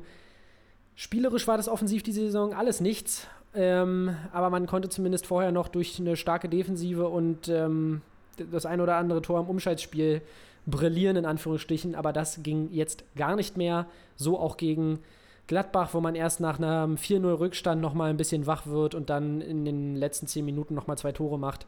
Das war aber viel zu wenig und ja, dieses Jahr gab es kein, keine Rettung auf den Relegationsplatz, sondern den direkten Abstieg in die zweite Liga und damit für Bremen, glaube ich, ein ganz, ganz, eine ganz schwierige Aufgabe, da wieder rauszukommen, weil ich da die Strukturen nicht sehe. Mit Baumann geht es weiter und ich glaube, da hat man schon mal den ersten Grundstein gesetzt für den Klassenerhalt in Liga 2. Ja, ich will jetzt auch mal aufhören mit meiner Selbstbeweihräucherung hier. Das ist natürlich auch alles nur Spaß. Habe auch einfach nur Glück gehabt, dass ich da irgendwie diese, diese Pro Mal richtig lag bei meinen Prognosen. Ich habe ja auch schon ganz, äh, ganz stark daneben gelegen. Nein, und muss sagen, wirklich, also ich habe es ja in der letzten Folge schon so ein bisschen angeteasert, dass sich meine meine, ja, meine, mein emotionales Down so ein bisschen zurückgehalten hat, einfach weil ich jetzt wirklich an dem Punkt war, dass ich gesagt habe, okay, sie haben es verdient, aus den letzten zehn Spielen nur einen Punkt geholt. Das ist Ja, wirklich der Wahnsinn. Dann da da kann, kannst du doch auch verstehen, dass ich mir das nicht vorstellen konnte. Also sorry, aber dass die Absolut, wirklich nur absolut. einen Punkt mehr holen, an diesem Zeitpunkt, stell mal vor, mir hätte einer gesagt, die machen nur 31 Punkte. Da hätten wir uns beide wahrscheinlich ja. komplett kaputt Und- gelacht. Unglaublich. Und ja, ich habe dir vor dem Spieltag oder vor dem Spiel ja auch geschrieben, als ich das, das äh, Pre-Match-Interview mit Thomas Schaf gesehen habe, dass bei mir wirklich wieder richtige Oldschool Die Werder Vibes. Bremen-Vibes gekommen sind und ich wirklich, da hatte ich so einen Punkt, wo ich gedacht habe, oh nee, Bremen kann doch kann eigentlich nicht absteigen, weil Thomas Schaf stand da wieder, wie man ihn kennt, cool, hat da irgendwie auf die Fragen geantwortet und hat aber, war schon so ein bisschen auch, man hat gemerkt, okay, die ganz große Hoffnung war auch bei ihm nicht da, so wie es auf mich gewirkt hat. Und ja, dann ist es, passt es einfach rein, kriegen dieses frühe Gegentor vor Stindl, von Stindl. Und dann 19. Minute, das will ich noch erwähnen, Riesenchance, Davy Selke. Ja, Ich genau. habe mir hier nur ich geschrieben, ich habe in, in großen Lettern Riesenchance Selke, oh mein Gott, geschrieben. Ja, Da siehst du, was in dieser Mannschaft los ist. Er steht eigentlich vor dem leeren Tor. Auch Respekt an Jan Sommer, dass er das Ding hält, ja, aber den muss Davy Selke machen. Da gibt es kein, kein Drumherum. ja. Dann steht es 1-1. Vielleicht kann man sich dann nochmal ein bisschen aufrappeln. Auch ein Unentschieden hätte ja nicht gereicht, dadurch, dass die, dadurch, dass die Kölner gewonnen haben. Kommen wir gleich noch zu. Aber meine Güte. Also, ich, das war einfach ein, da ein Abbild, ein Abbild der letzten Ja. Spiele, dieses Spiel und im Endeffekt auch ja, danach komplette Stille im Stadion. Es ist einfach wirklich traurig, dass Bremen absteigt, aber leider am Ende des Tages auch dann tatsächlich verdient. ja, verdient, verdient, verdient, da brauchen wir nicht drüber reden. Zu der Selke-Aktion muss ich auch sagen, mein erster Impuls war so, ach du Schande. Man muss sagen, Sargent, ihr wisst, ich bin der Experte für Körpersprache. Und erstmal, Davy Selke muss als so ein absoluter Stürmer, als der Neuner, muss er damit rechnen, dass der Pass kommt. Wenn man sich anguckt, du bist ja auch NBA-Gucker, was da manchmal für Pässe kommen, die sehe ich überhaupt nicht an, an, ankommen. Und äh, da sind die Mitspieler auch immer wach und rechnen damit. Und Davy Selke muss immer damit rechnen, dass er einen Pass bekommt. Aber Josh Sargent sieht in dem Moment wirklich, es sieht bis zur allerletzten Sekunde so aus, als würde er selbst abschließen. Und dann spielt da Davy Selke das Ding rüber. Ich glaube, da war Selke kurz selbst ein bisschen überrascht. Aber egal, wie muss er das Ding irgendwie rüberlupfen, reinschieben, sonst irgendwie. Ähm, nur noch mal so viel dazu. Bremen, aber auch dieses Tor hätte ja, wie du sagst, nicht unbedingt gereicht. Und Bremen steigt komplett verdient ab. Und da, äh, ja, wenn man wirklich aus den letzten äh, Spielen dann nur den einen Punkt holt, ist das einfach zu wenig. Und die Stimmung nach dem Spiel war natürlich absolut dramatisch für die Bremer, aber auch die Gladbacher. Ich finde, es war eine absolute Totenstelle im Stadion, wie du sagst. Und auch, weil es für die, für die Gladbacher ja dann zu gar nichts mehr gereicht hat im europäischen Geschäft. Und für beide Teams eine enttäuschende Saison, für Bremen aber wahrscheinlich die schlimmste Saison seit Jahrzehnten. Und ich habe es gerade schon gesagt, ich glaube, das wird in Liga 2 nicht nur durch die Konkurrenz ganz, ganz schwer. Man hat ja jetzt heute schon durch äh, Selassie und Moisander zwei absolute Führungsspieler verloren. Und ich bin gespannt. Ich habe aber auch Bock drauf, dass Bremen da irgendwie den Rebuild macht. Und ähm, also nächstes Jahr zweite Liga wird absolut verrückt. Also ich glaube, der HSV rastet komplett aus, dass sie es dieses Jahr nicht gepackt haben, weil nächste Saison wird auf jeden Fall Bundesliga-Vibes. Äh, durch werden wird es Bundesliga-Vibes in der äh, zweiten Liga geben. Ihr habt es mitbekommen, Dynamo und Rostock steigen noch aus der zweiten Liga aus, äh, auf. Also ich hoffe wirklich, dass Fans ins Stadion können, kommen. Stell dir mal vor, Dynamo gegen Schalke, Hansa gegen Schalke, Hansa gegen Dynamo in der zweiten Liga. Das wird komplett irre werden. Und Werder Bremen ist auch noch dabei. HSV gegen Werder, Pauli gegen HSV. Also wir müssen ja die Zweitliga-Podcast nächstes Jahr noch reinschieben, äh, weil das wird komplett äh, irre. Aber für Werder Bremen natürlich, die freuen sich auf keinen Fall auf die zweite Liga. Ähm, ganz, ganz traurig für mich als Traditionsfan. Ja, da äh, ich, schiebe ich eine kleine private Story ein. Mein guter Freund Bruno, der auch unseren Podcast hört, liebe Grüße gehen raus an der Stelle und seines Zeichens leidenschaftlicher HSV-Fan, der wirklich jedes Jahr quasi für den Hamburger Wiederaufstieg äh, betet Ja. und hat mir dann letzte Woche geschrieben, dass er, dass er doch jetzt den Fußballgott bittet, dass wenigstens Bremen dann mit runtergeht. Und dann schrieb Ja. er mir äh, um kurz nach, kurz nach fünf dann letzten Samstag, der Fußballgott hat meine Gebete erhört. Und ja, Bremen geht runter, genau. Wir erleben ein äh, Nordduell nächstes Jahr in der zweiten Liga, wird eine legendäre zweite Liga. Gladbach natürlich, du hast es gesagt, auch ganz bitter. Ja, für Adi Hütter, der kann da erstmal schön sich auf die Bulli konzentrieren, während Marco Rose dann doch in der Champions League spielen darf. Also Marco Rose eigentlich alles Glücklich, richtig ja. gemacht, wenn, wenn Ja. man es so will. Und ja, für Spieler wie Theodor Gebrselassie, Niklas Moisander natürlich wirklich komplett äh, traurig, weil Gebrselassie ja auch wirklich einer, der über die Saison ja. noch am ehesten seine, seine Leistung gebracht hat, muss man sagen. Auch Spieler wie, also auch da der Personalumbruch, Spieler wie Eggestein werden sicherlich nicht mit in die zweite Liga gehen. Das wird äh, spannend werden, auch was, was die ganzen, Ja. Was die ganze finanziellen Fragen angeht. Also Pavlenka, die hauen alle ab. Also Ja. sorry, ich weiß gar nicht, da wird es so einen Umbruch geben. Da können wir, ich weiß nicht, ob wir da wirklich die Zeit haben, da auch nochmal drauf zu gucken, aber das ist so interessant nächstes Jahr die zweite Liga. Ähm, aber ich sehe für Bremen da wirklich Probleme und bin gespannt auch, wie, was, was die für einen Etat haben werden in der zweiten Liga. Ähm, das wird bitter erstmal für, für Werder-Fans jetzt die nächste Zeit. Ja, vielleicht machen wir nächstes Jahr so einen kleinen Crossover-Podcast. Wenn dann Fürth gegen Augsburg spielt, können wir ja auch mal stattdessen über Hamburg gegen Bremen reden, beispielsweise. Genau, wir halten euch auf jeden Fall auf dem Laufenden. Wir haben ja sowieso schon ein bisschen drüber gesprochen, dass wir ab nächster Saison das vielleicht ein bisschen äh, aufbrechen, hier die Strukturen, die hart eingefahrenen Yes. Strukturen im Broadcast. Und äh, ich glaube, so eine zweite Liga lädt auf jeden Fall dazu ein. Und ich sag dir, welcher Idiot sich auch wieder FIFA 22 kaufen wird, und zwar ich, weil ich die Zweitligasaison dort auf jeden Fall äh, zelebrieren werde. Äh, ich sehe es Da schon wird wieder die kommen. Hansa-Karriere wieder gerockt. Die Hansa-Karriere wird wieder geboren äh, und dann wird nochmal angegriffen. Nee, also, äh, aber wie gesagt, Bremen, es, es war jetzt dann im Endeffekt wirklich verdient. Da werden wir im Saisonrückblick nochmal drauf gucken, aber ganz, ganz äh, traurig. Kenne auch durch meinen Bruder da ein paar Werder-Fans und habe auch die Werder-Fans äh, letztes Jahr zum Saisonstart war ich noch in der Försterei gegen Werder und habe auch Werder-Fans äh, da in der Bahn kennengelernt, die auch wieder sehr sympathisch waren. Also es ist wirklich einfach ein, ein geiler Schlag Menschen da aus Bremen und ähm, dementsprechend leide ich da auf jeden Fall mit den Bremern. Und äh, ja, finde es immer noch nicht, äh, kann es eigentlich immer noch nicht fassen, dass die abgestiegen sind. Und auch noch Wolfs, äh, ja, genau, Wolfgang Schaf, alles klar. Äh, Thomas Schaf als Gesicht äh, dieses Abstiegs dann da zu sehen, tut mir auch wirklich weh, weil der einfach, ja, so ein bisschen ja eine Legende unserer Kindheit ist, kann man auch sagen, tatsächlich, als, als langjähriger Werder-Coach. Und äh, ganz, ganz traurig. Und das Spiel hatte natürlich aber auch eine Dramatik, weil wir ja nämlich auch auf die äh, Kölner die parallel geguckt haben. Und ähm, ich würde sagen, damit machen wir mal die gekonnte Überleitung, oder? Genau, das war ja das Spiel Köln gegen Schalke. Köln zum Siegen verdammt. Wenn sie sich noch auf den Relegationsplatz retten wollen, und Unentschieden hätte nicht mehr gereicht. Und ja, spielen gegen Schalke, haben eigentlich den, den perfekten Gegner dafür. Und letzten Endes gewinnen sie es auch mit 1 zu 0. Aber wie, mit was für einer Dramatik. Ja, Die unfassbar. Kölner wirklich sehr, sehr nervös von Anfang an. Und ja, das Spiel, ich, ja, von Schalke kam jetzt auch nicht allzu viel, äh, als dass man gesagt hätte, die sind da wirklich jetzt ein, ein großer, ernstzunehmender Konkurrent. Ja, ja. Und dann nimmt das Spiel mal so richtig Fahrt auf, als Sebastian Andersson, also man muss auch sagen, Köln äh, doch einige Chancen, Ralf Ja, und auch wirklich mit starken Paraden. Engagiertere Mannschaft, genau, Fährmann mit vielen guten Paraden. Ja. Und als Sebastian Andersson nach einem Hector-Freistoß am langen Eck bereit steht, sein Füßchen reinhält und quasi dann schon für eine, ja, für eine kleine Eskalation im Stadion sorgt und das wird dann zurückgepfiffen. Wegen eines äh, Blocks von Özcan, der dann, glaube ich, in Fußspitze im Abseits gestanden hat. Wie, wie siehst du die Aktion?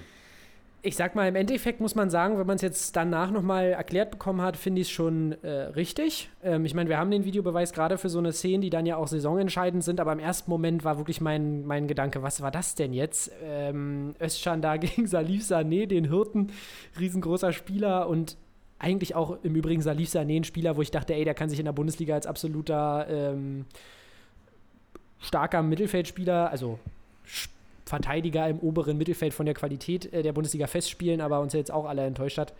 Ähm, bleibt da hängen, fällt hin und somit greift natürlich Sali Özcan in das Spielgeschehen ein und dann darf das Tor folgerichtig nicht fehlen, äh, nicht äh, zählen, aber ja, im ersten Moment dachte ich, wie bitter ist das, dass die Kölner so viele Entscheidungen in letzter Zeit gegen sich haben. So eine ganzen kleinen Entscheidungen, die 50-50 ausgehen können. Weißt du, was ich meine? Und da dachte ich schon, scheiße, wenn die jetzt deshalb absteigen, wäre das ganz, ganz bitter. Ähm, auch mit dem Elfmeter letzte Woche von Skiri, der nicht gegeben wurde und so weiter.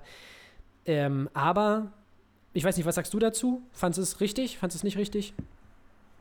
Naja, also ich kann mich dir nur anschließen, wenn man es nochmal erklärt ah, okay. bekommt und sieht, im ersten Moment sah es aber schon ein bisschen dass, komisch aus, ne? Dass er aktiv dadurch ins Spielgeschehen eingreift, im Abseits steht, dann ist es okay. Ob man jetzt das Ganze als faul werten muss, das weiß ich dann tatsächlich nicht. Ja, ja. Es geht ja dann tatsächlich eher um die, um die Abseitsstellung. Und ja, in dem Moment habe ich gedacht, uh, das ist jetzt natürlich echt, echt bitter. Und dann kommt aber noch die Story dieses Spiels und auch da wieder man kann es eigentlich nicht besser schreiben. Sebastian Bornau, der also in diesem Kölner Kader wirklich einer der absoluten Leistungsträger ist, der bewiesen hat, dass er absolutes Bundesliga-Niveau hat, auch schon in der letzten Saison ja sehr stark gespielt hat und der dann eben mit dieser persönlichen Geschichte, dass er da so lange verletzt war, operiert werden musste, ja, glaube ich, zwischenzeitlich im künstlichen Koma, glaube ich, lag, wenn ich das ja. noch recht auf dem Schirm habe. Ja, ja. Und dann diese Aktion, Sebastian Andersson hat wieder so eine Riesenchance. Ja. Steht alleine vor Fährmann, der pariert und dann kommt der Ball nochmal rein und Sebastian Bornau köpft das Ding ein und die Kölner eskalieren komplett und ja, schießen sich damit eben auf den vorerst rettenden oder in die Relegation rettenden Rang 16 und treten dann morgen und Samstag, Samstag. Um, den um den Verbleib in der ersten Liga an gegen Holstein Kiel. Ja, und ich denke, damit können wir auf die Relegationsspiele eigentlich schon gucken. Ähm, denn das war wirklich der grandiose Schlussakt eines fantastischen Spieltags. Ich weiß nicht, ich glaube, wir haben das heute vielleicht nicht ganz so energisch rübergebracht, aber ich muss sagen, mich hat dieser Spieltag echt komplett mitgerissen. Diese Konferenz zum letzten Spieltag, Dramatik pur. Ähm, dann noch mit dem späten Tor in Köln. Es war einfach ein absolut fantastischer Spieltag. Dann noch das späte Tor von Levi, der das 41. macht. Die Entscheidung von Union noch ähm, in, den, äh, in den goldenen Ananas Cup zu kommen. Ähm, alles so letzte Minute. Also ich muss sagen, da hat die Bundesliga schon gute Werbung für sich gemacht. Und jetzt geht es eben darum, ob wir nächste Saison die Kölner oder die Kieler in der Bundesliga sehen. Kurze Serviceinformation, ihr wisst es, die Bochumer und die Fürther sind schon aufgestiegen, fest in die Bundesliga. Und die Kieler waren eigentlich sehr gut in Form tatsächlich in der zweiten Liga, haben ähm, von den letzten sechs Spielen vier tatsächlich gewonnen, aber eben die letzten zwei Spiele in der zweiten Liga gegen Karlsruhe und gegen Darmstadt jeweils 3 zu 2 verloren. Und jetzt ist wirklich die Frage, welche Mannschaft heißer ist. Denn die, die Kieler, gucken wir mal kurz in die Zweitligatabelle, haben tatsächlich die beste Defensive der zweiten Liga gestellt und haben auch nur acht Spiele verloren, acht Spiele unentschieden gespielt und 18 gewonnen. Und das, da sind wir wieder, da kann man einen ganzen Podcast drüber füllen, ob es diese Scheißrelegation überhaupt geben sollte. Die wären eigentlich ein verdienter Aufsteiger, sind ja auch nur fünf Punkte hinter Platz 1. Und das ist für mich ähm, eigentlich ein Faktor, wo ich sage, die Kieler müssen erstmal von den Kölnern besiegt werden, weil das Momentum ähm, war lange Zeit auf Seiten der Kieler. Aber wo wir von Momentum sprechen, glaubst du, das Erfolgserlebnis der Kölner ist jetzt höher einzuschätzen als die Negativerlebnisse der Kieler? Oder glaubst du, die Kieler gehen mit komplett klarem Kopf in dieses Relegationsspiel? Nee, das, ich glaube, das Erfolgserlebnis der Kölner ist deutlich höher einzustufen als das ja, oder was heißt, also sowohl als auch ist beides sehr hoch einzustufen, sowohl das Erfolgserlebnis als auch das Negativerlebnis, weil Kiel hatte ja wirklich eine absolut tolle Ausgangssituation. Sie hätten eins der letzten zwei Spiele gewinnen müssen. Sie haben gegen Darmstadt am letzten Spieltag, nee, warte mal, gegen, gegen wen war der vorletzte Spieltag der Kieler? Gegen Karlsruhe. Gegen Karlsruhe, da haben sie geführt. Gegen Darmstadt haben sie ja auch geführt, aber gegen Karlsruhe ja, haben sie geführt. Bei, ja. Auch der, der Sky-Kommentator, ich habe das Spiel gesehen, hat schon gesagt, ja, die Kieler, willkommen in Liga 1, haben, haben diese Saison die Bayern im Pokal geschlagen und nächste Saison wird es dann zwei Duelle gegen die Bayern geben. Herzlichen Glückwunsch, hat die Kieler da schon abgefeiert. Ja. Und dann ja, machen sich dann doch irgendwann, die Kieler waren ja ähnlich wie die, in einer ähnlichen Situation wie die Hertaner, Covid-Ausbruch und dann einfach auch so ein monströses Programm gehabt und haben sich da echt durchgespielt und dann kamen diese zwei Spiele gegen Karlsruhe und Darmstadt. Ein Sieg hat man gebraucht und da dachte ich eigentlich, okay, die Kieler packen das jetzt. Haben ja. in beiden Spielen geführt und haben es dann nicht geschafft, es über die Ziellinie zu bringen. Da würde ich, glaube ich, gar nicht, also ich glaube irgendwann, dass auch die, die Akkus einfach leer gewesen sind. Dazu muss man ja auch sagen, wie 40 da zurückkämpft gegen Düsseldorf in Unterzahl am letzten Spieltag, ist natürlich auch nochmal der Wahnsinn. Ja, ja.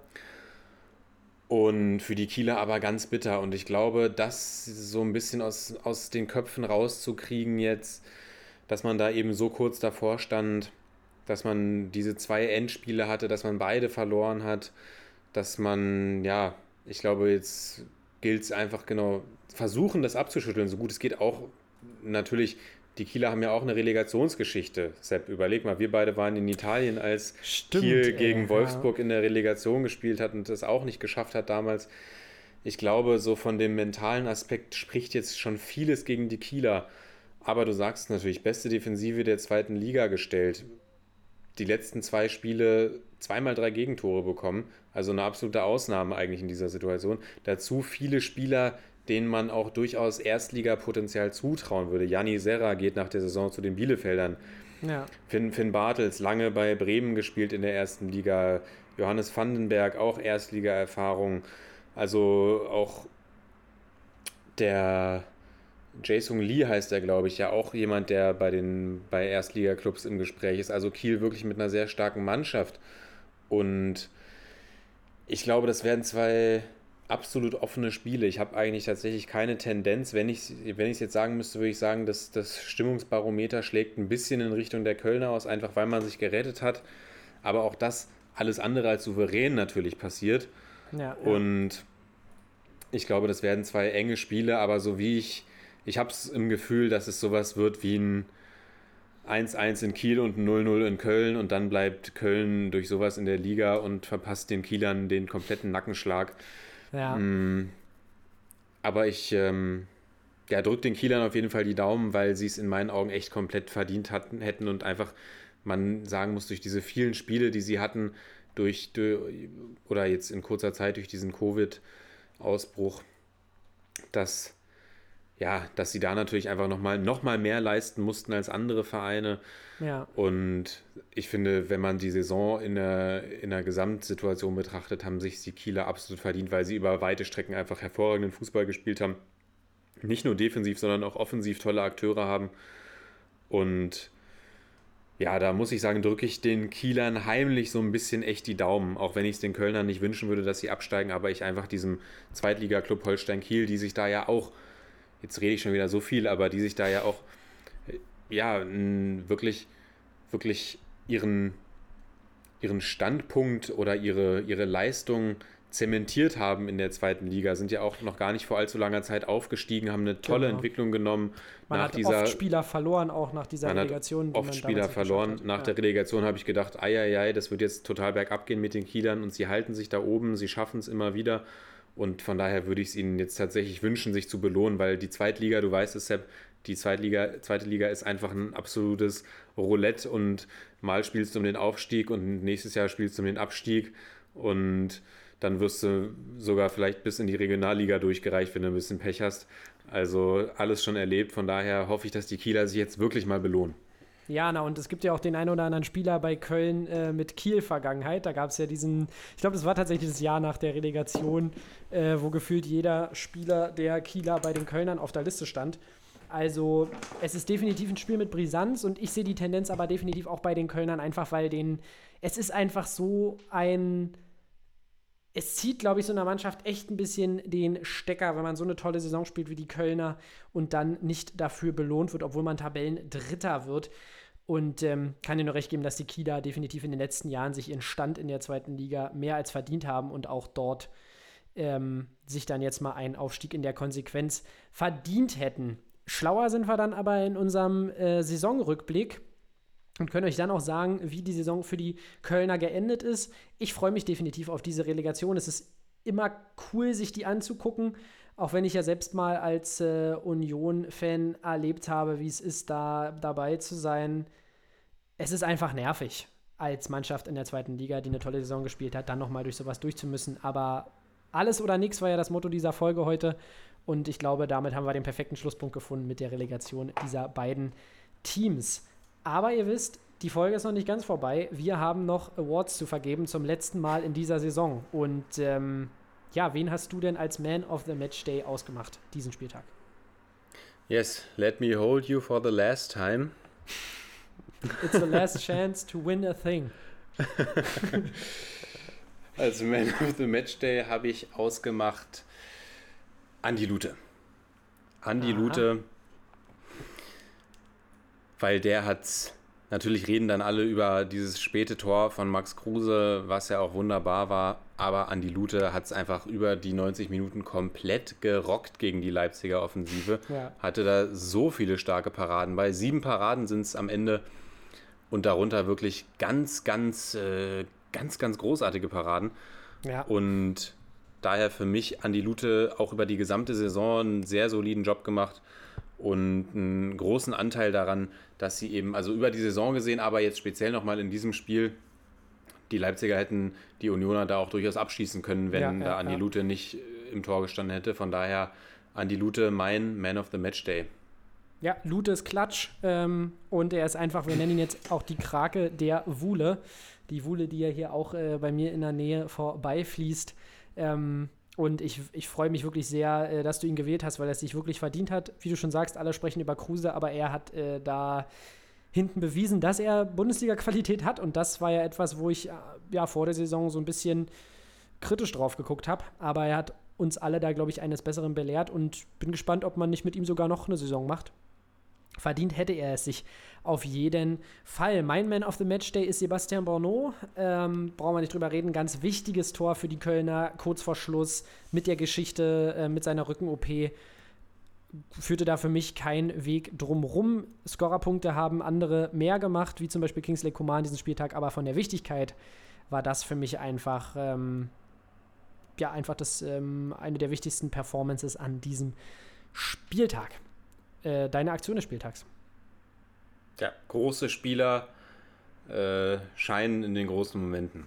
Ja, und da sind wir dann wieder bei Andi Lute und Sebastian Borneau. Wir haben es ja gerade Ganz gesagt. genau, ganz genau. Meine Aktion des Spieltages, ah, ich weiß gar nicht, ob ich es in einer Aktion zusammenfassen kann. Ich will es ehrlich gesagt auch gar nicht und mache jetzt hier mal eine kleine Ausnahme zu dieser letzten regulären Saisonfolge, weil es so viele schöne Aktionen gab. Es gab die, die ganzen Verabschiedungen, es gab die, die emotionalen Szenen nach Auswechslungen, nach Klassenerhalt, Fabian Klos da mal zu nennen. Ganz Ja. hat, mich, hat mich ergriffen, auch Jerome Boateng, der bei seiner Auswechslung auch Tränen in den Augen hatte und dann sich ja ganz, ganz fest von Hansi Flick in den Arm genommen wurde. Also das alles tolle Szenen, auch Lukas Piszczek, auch die Manuel Gräfe Verabschiedung haben wir auch gar nicht Da haben wir gar nicht drüber geredet, ja. war auch, war auch wunderbar. Und wenn ich jetzt aber eine herauskristallisieren müsste, dann würde ich einfach sagen, dieses Interview von Lars und Sven Bender, ich habe es wesentlich schlechter rübergebracht, als äh, die beiden es gemacht haben. Deswegen meine dringende Empfehlung, hört es euch einfach an. Ja, ich Wirklich großartig. Und ja, du informier dich erstmal, wer neuer Leverkusener Trainer ist. Und Welcher Spieltag ist? Wer ist abgestiegen? Habe ich aber Und- wirklich gar nicht mitbekommen, sorry. hoffe, ich habe dir jetzt überhaupt noch eine Aktion des Spieltages gelassen. Ähm, ja, das ist ja nicht schwer. Mir kann man immer eine lassen. Ähm, ich, meine Aktion war tatsächlich, äh, wie die Unioner auf die Fans zu stürmen mit dem Siegtor gegen die Leipziger, einfach auch, weil man es jetzt endlich mal geschafft hat, die Leipziger zu besiegen. Ihr wisst ja, Union ist ja auch den, äh, den, den Leipzigern immer recht kritisch gegenüber eingestellt und äh, einfach toll, die da jubeln zu sehen äh, im Stadion zusammen mit den Spielern und da sind einfach die Emotionen übergekocht und das hat äh, mich sehr berührt. Auch äh, wie mein Bruder neben mir ausgeflippt ist auf der Couch, äh, hat mich sehr erfreut. Und das war so mein Moment des Spieltages. Aber Gräfe tatsächlich auch cool, wie sie für ihn Spalier gestanden sind, wie cool er da verabschiedet wurde. Und ähm, hat er dann auch bei Sky meine Story noch ein bisschen ausgeteilt gegen den DFB, dass äh, ja, ihm da auch so einiges missfällt. Aber das ist jetzt äh, vielleicht ein etwas breites Thema. Aber auch wirklich eine schöne, schöne Szene, ähm, dass man so einem tollen, äh, so einem tollen Schiri nochmal einen ordentlichen Abschied gibt. Und man hat auch einfach gemerkt, dass die Spieler ihn feiern. Das fand ich tatsächlich auch sehr schön. So, ich feiere auf jeden Fall euch da draußen, dass ihr uns immer noch zuhört nach einer verdammten ganzen Saison. Ähm, wir haben uns reingehangen für euch ähm, und ihr gebt uns immer noch ähm, etwas dafür zurück. Dafür sind wir euch sehr, sehr dankbar und wir lassen euch natürlich jetzt auch noch nicht im Stich, denn es kommt ein Rückblick und es kommt natürlich auch in guter Broadcast-Tradition dann äh, vor der neuen Saison ein Deep Dive, auf den ich mich auch sehr freue. Ja, ganz genau. Noch kleine Service-Info, nochmal ganz kurz zur, zur Viola, weil wir ja auch da hin und wieder mal ein Wörtchen drüber verloren Stimmt. haben. Die, die Viola hat ganz souverän die Klasse gehalten ganz und souverän. heute kam Big News, nämlich New Coach Gennaro Gattuso wird für die neue Saison verpflichtet. Da sind wir mal sehr gespannt. Ja. Hoffentlich, genau, kommen uns wieder bessere Tage in Florenz entgegen. Und genau, dann bleibt mir auch nichts anderes zu sagen, außer vielen Dank für diese, ja, für diese tollen 34 Spieltage, die wir ja gemeinsam Crazy. erleben durften, dass ihr genau jeden Spieltag neu eingeschaltet habt, uns immer wieder neues, tolles Feedback gegeben habt. Und wir freuen uns sehr auf die Saisonabschlussfolge. Da können wir noch kein genaues Datum sagen, denn möglicherweise werden wir nicht nur zu zweit sein in der nächsten Folge. Es äh, ja. gibt die Möglichkeit, dass wir unseren ersten Gast hier im Broadcast haben. Natürlich auch was ganz Tolles, worauf wir uns sehr freuen. Und da auch gerne nochmal die, die Anregung, die Motivation an euch, wenn ihr besondere Wünsche habt für den, für den Saisonrückblick, für die Saisonauswertung, dann schickt uns gerne eine Nachricht. Wer unsere Privatnummern hat, gerne auch hat unsere, äh, gerne auch per SMS oder natürlich wenn ihr uns über Instagram verfolgt, auch gerne bei Instagram. Und dann werden wir das auf jeden Fall berücksichtigen und freuen uns sehr auf die neue, auf die, auf die nächste Folge und dann natürlich auf die neue Saison. Ja, genau. Ich freue mich endlich mal mit jemandem aufzunehmen, der Ahnung von Fußball hat. Nein, nein, Spaß. Es hat mir sehr viel Mist, Freude. Jetzt hast du mir ja meine Einleitung für die nächste Folge ja. genommen. ich wusste, dass ich das jetzt noch in den Ring werfen muss. Nein, ich äh, hat mir sehr viel Freude auch mit dir gemacht. Das weißt du ja sowieso. Und ähm, ja, wie du schon gesagt hast, danke an euch mir alle nicht. da draußen. Und ähm, ich freue mich sehr auf den Saisonrückblick, wie gesagt, weil ich freue mich auch sehr auf unseren Gast. Und ähm, bis dahin, ihr Lieben. Ciao, ciao. Yes, macht's gut. Ciao.